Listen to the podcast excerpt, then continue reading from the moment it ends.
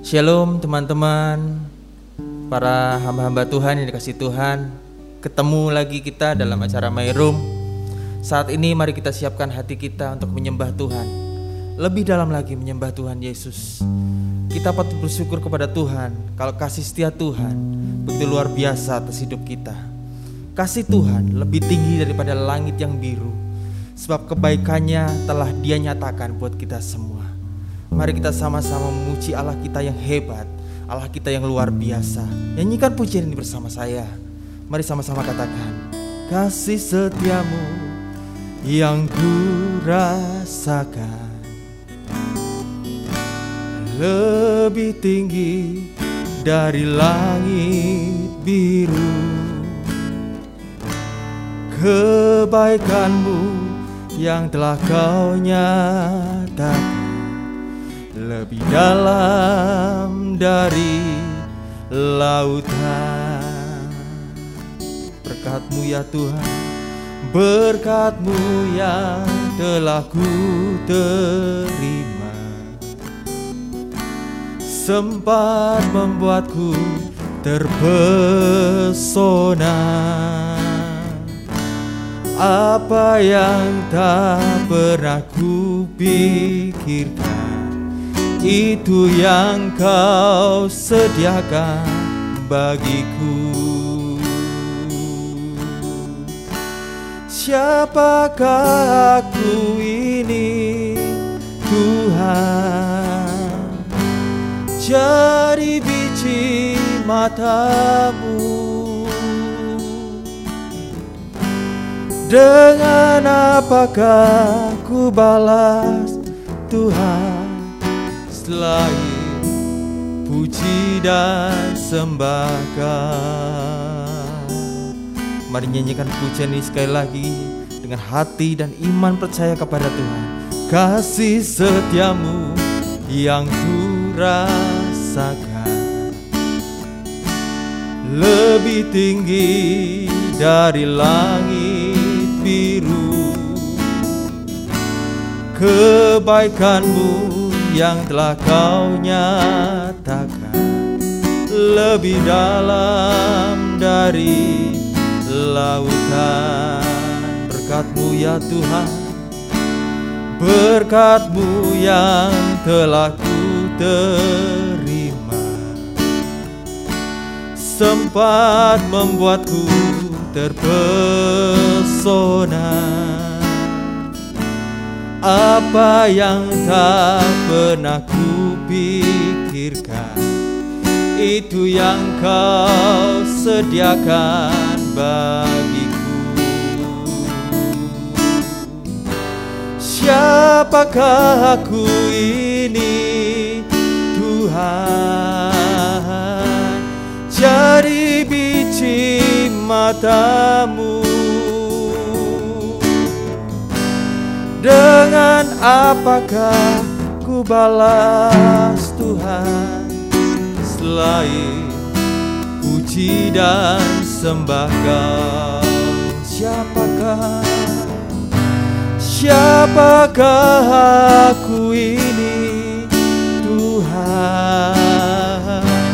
Jadi biji matamu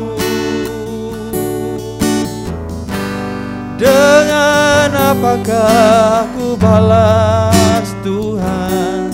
Selain puji dan sembah Siapakah aku ini Tuhan? Jadi biji matamu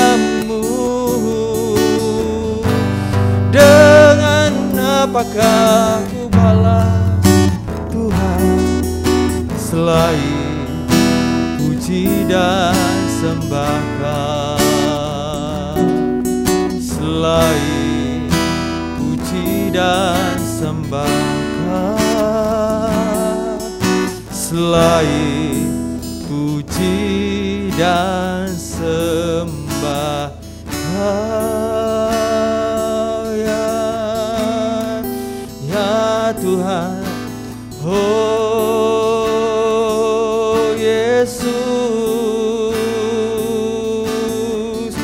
Kami mengagumi Engkau ya Tuhan. Sebab karyamu yang boleh kami rasakan Tuhan. Kasihmu yang boleh tercurah atas hidup kami ya Allah. Kami memuji Engkau Tuhan. Kami sembah Engkau Yesus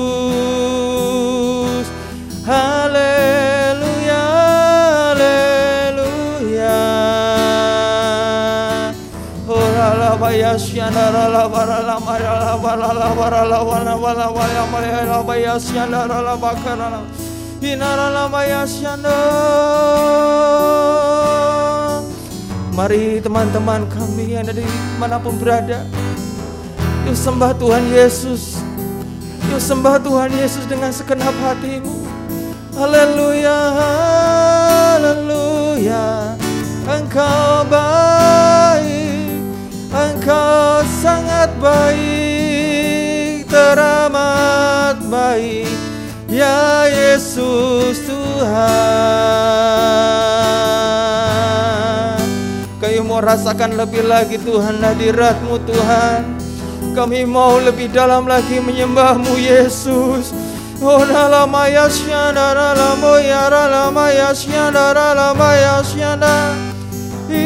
moya la maya syana la maya syana Inara la moya la maya syana la maya syana Inara moya kasih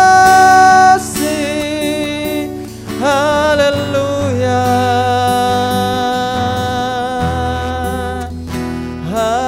Haleluya Hati kami percaya ya Tuhan Sebab pengharapan kami hanya kepadamu ya Allah. Ketika kami tak melihat jalanmu Tuhan Kami percaya Engkau sudah menyediakan hal itu buat kami.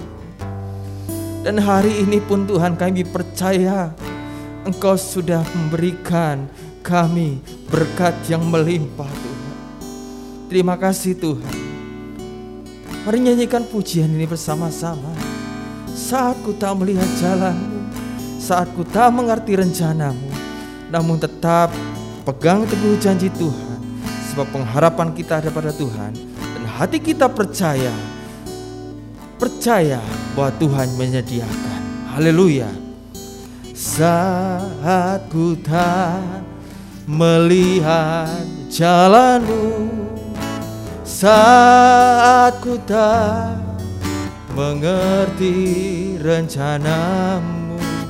Namun tetap ku pegang janjimu.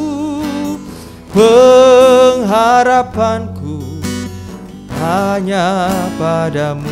Sekali lagi katakan saat ku tak melihat jalanmu Saat ku tak melihat jalanmu Saat ku tak mengerti rencanamu.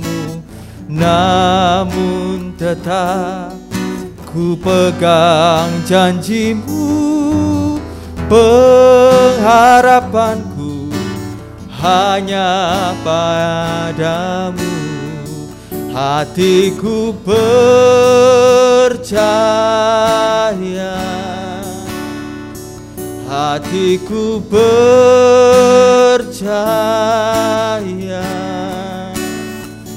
Hatiku percaya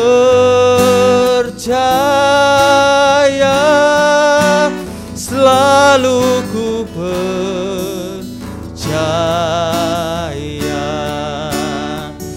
Hatiku percaya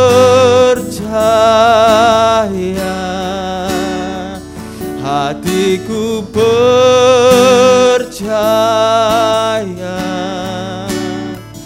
Hatiku percaya Selalu ku percaya. Sekali lagi katakan hatiku percaya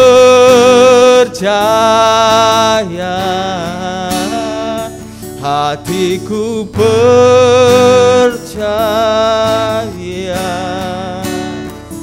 hatiku percaya selalu ku percaya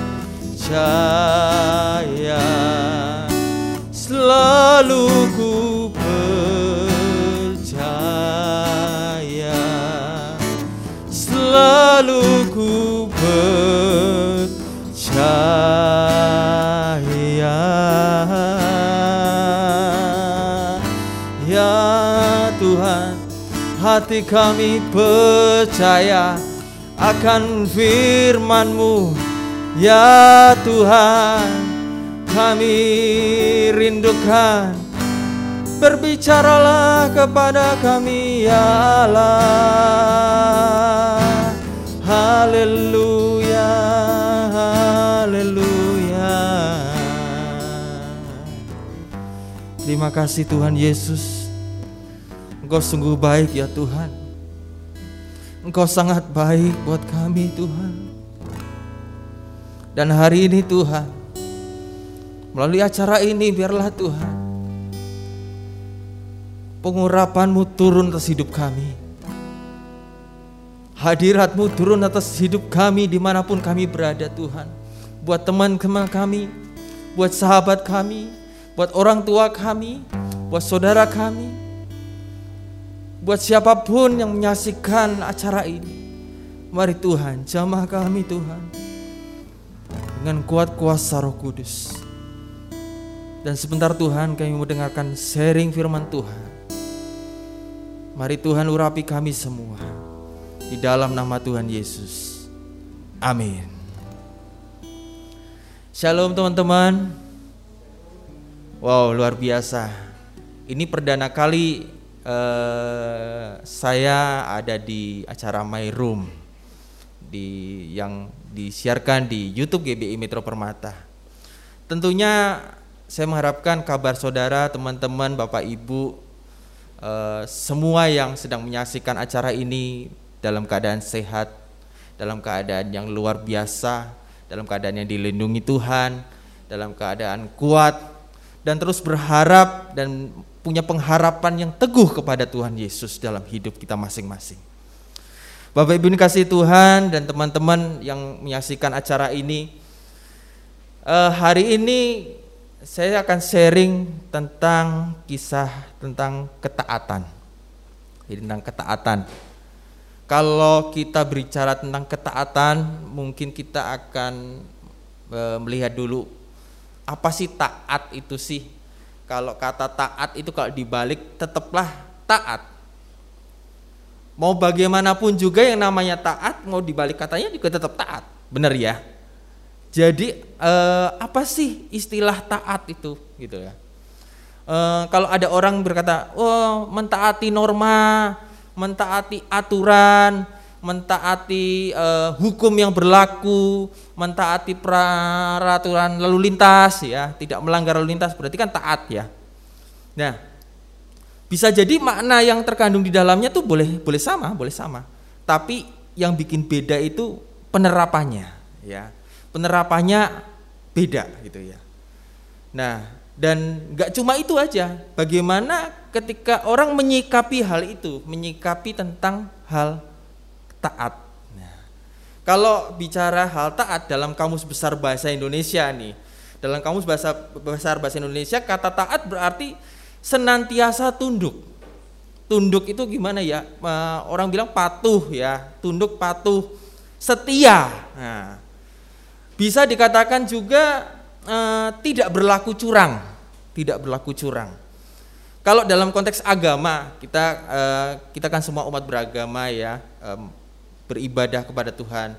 Dalam konteks agama, kata taat bisa berarti disebutnya adalah e, tentang saleh, orang yang saleh gitu ya. ya. Kalau ketaatan berarti kepatuhan atau kesetiaan terhadap suatu hal. Kepatuhan melaksanakan perintah, kesetiaan menjalankan perintah sebagaimana diamanatkan. Apa yang diamanatkan? Apa saja? Sebagai seorang mahasiswa, sebagai seorang pelajar, sebagai seorang guru, sebagai seorang murid, sebagai seorang atasan ataupun sebagai seorang bawahan lakukan dengan yang namanya ketaatan ketika ada amanat yang diperintahkan. Nah, hari ini kita akan belajar dari sebuah tokoh, seorang tokoh yang luar biasa Bapak Ibu dan teman-teman yang dikasih Tuhan di dalam acara ini. Tokoh itu adalah Abraham. Tentunya nggak asing ya buat kita semua dan semua udah kenal siapakah sih Bapak Abraham itu. Dalam kejadian 12 ayat 1 dikatakan begini. Berfirmanlah Tuhan kepada Abram pada waktu namanya Abram belum Abraham ya. Pergilah dari negerimu dan dari sanak saudaramu dan dari rumah bapamu ini ke negeri yang akan kutunjukkan kepadamu. Kejadian 12 ayat 2 menyatakan begini. Aku akan membuat engkau menjadi bangsa yang besar dan memberkati engkau serta membuat namamu masyur dan engkau akan menjadi berkat. Nah, di sini jelas sekali Abram waktu itu mendapatkan yang namanya perintah.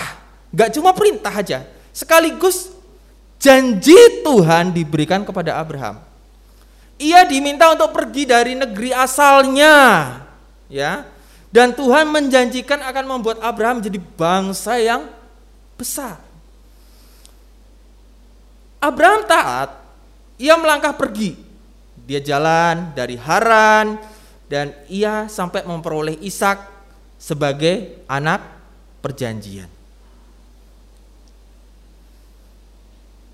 Ketika Abraham pergi dari Haran, Abraham membawa Sarai istrinya dan juga Lot keponakannya ya anak saudaranya dan segala harta benda yang didapat mereka dan orang-orang yang diperoleh mereka di Haran mereka bersama-sama pergi ke tanah Kanaan. Lalu sampailah Abram di situ.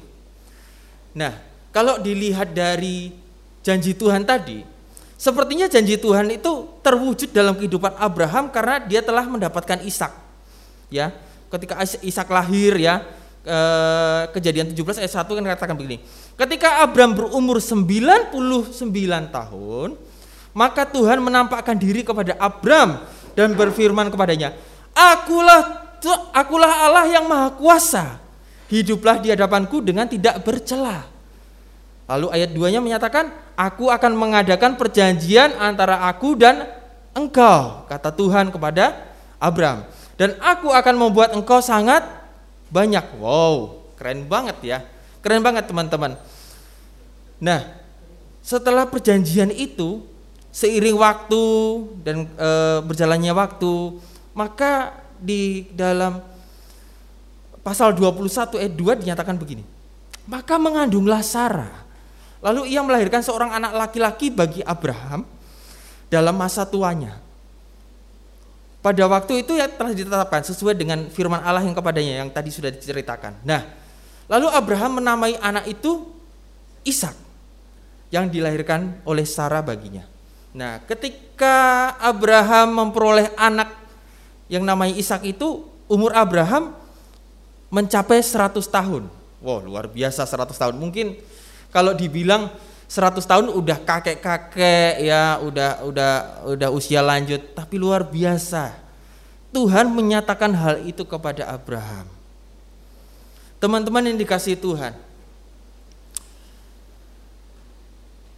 Tapi yang terjadi cerita selanjutnya adalah ketika Abraham diminta untuk mempersembahkan Ishak sebagai korban bakaran. Waduh, kok nyedih ya, nyesek ya. Kok kayaknya kok gimana sih Tuhan?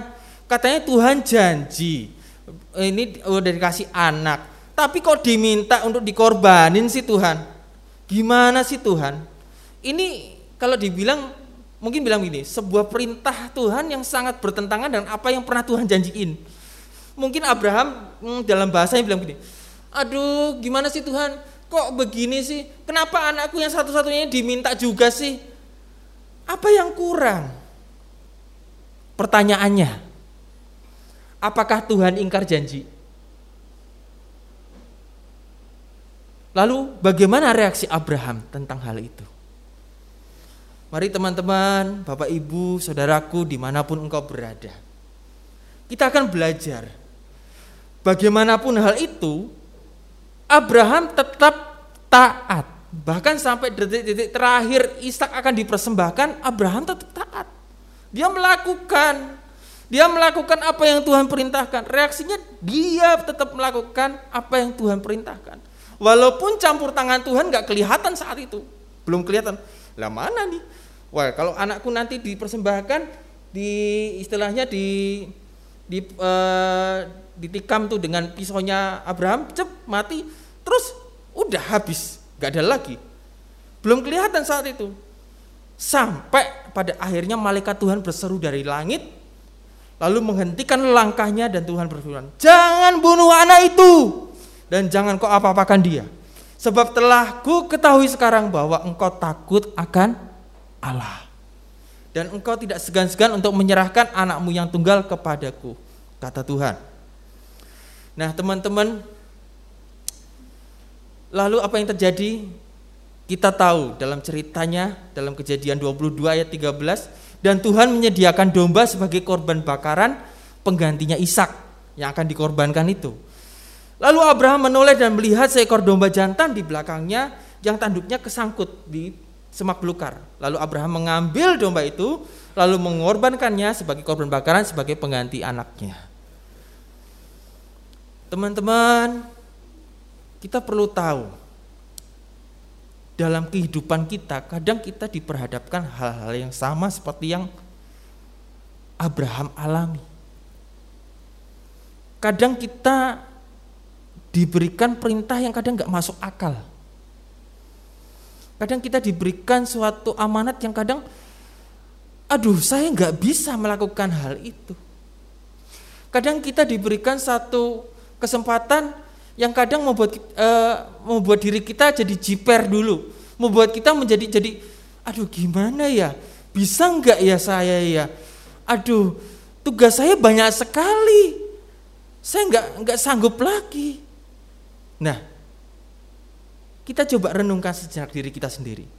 Apakah selama ini kita min, uh, istilahnya seperti seperti Abraham enggak? Atau kita memiliki keinginan sendiri? Minta minta dulu, Tuhan kasih dulu dong petunjuknya, baru aku mau taat sama engkau. Uh, jadi istilahnya lihat dulu dong domba pengganti Ishak, baru taat teman-teman, bapak ibu, saudaraku di mana pun kau berada. Memang itu yang namanya nggak mudah untuk memenuhi panggilan, nggak mudah. Terus terang tidak mudah. Tidak mudah untuk memenuhi panggilan seperti yang dilakukan oleh Abraham. Cuma dari sini kita akan tahu, kita akan ikuti langkah Abraham. Apa langkahnya? Yang pertama, dia taat. Ya, dia taat. Karena dia taat, pasti dia akan lihat. Jadi, jangan minta lihat dulu segala sesuatu. Tuhan, aku mau lihat dulu dong uh, hasilnya baru aku mau taat kepada Engkau. Oh, no no no.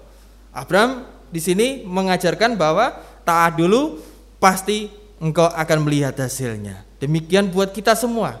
Kalau kita taat terlebih dahulu akan perintah-perintah Tuhan dan melakukan kehendak Tuhan, maka engkau akan melihat hasilnya. Di mana pun engkau berada, sekalipun engkau di mana pun uh, engkau belajar sebagai seorang pelajar, sebagai seorang mahasiswa, seorang guru, seorang dosen, seorang bawahan, atasan, apa pun, apa pun itu, engkau akan melihat bahwa Tuhan bekerja dalam hidupmu karena ketaatanmu kepada Tuhan. Mari kita berdoa. Bapak, terima kasih Tuhan buat hari ini. Firman-Mu mengajarkan kami untuk kami boleh taat kepada Engkau Tuhan. Seperti Bapak Abraham yang taat akan perintah Tuhan. Kemudian melihat hasil yang terbaik Tuhan. Hasil yang luar biasa yang Tuhan sediakan. Berkat yang luar biasa yang Tuhan sediakan. Terima kasih Tuhan. Kami rindu Tuhan, hidup kami diubahkan. Seperti Bapak Abraham yang mau taat Tuhan. Dan kami mau Tuhan, hidup kami Seiring waktu ini Tuhan, untuk ke depan, kami mengikuti aturan mainmu Tuhan. Mengikuti apa yang Tuhan perintahkan dalam hidup kami. Terima kasih Bapa, terima kasih Tuhan. Biarlah firman hari ini boleh memberikan kekuatan buat kami, memberikan kami semangat hidup Tuhan untuk maju selangkah lagi Tuhan ke depan demi kemuliaan namamu. Terima kasih Bapa, terima kasih Tuhan Yesus. Dalam nama Yesus kami berdoa dan mengucap syukur. Sama-sama katakan amin. Bapak Ibu yang kasih Tuhan, Acara My Room sudah selesai sampai hari ini, sampai saat ini. Sampai ketemu minggu depan di acara yang sama. Jangan lupa untuk subscribe dan share ke teman-teman yang lain. Biarlah acara ini boleh memberkati semua orang. Tuhan Yesus memberkati.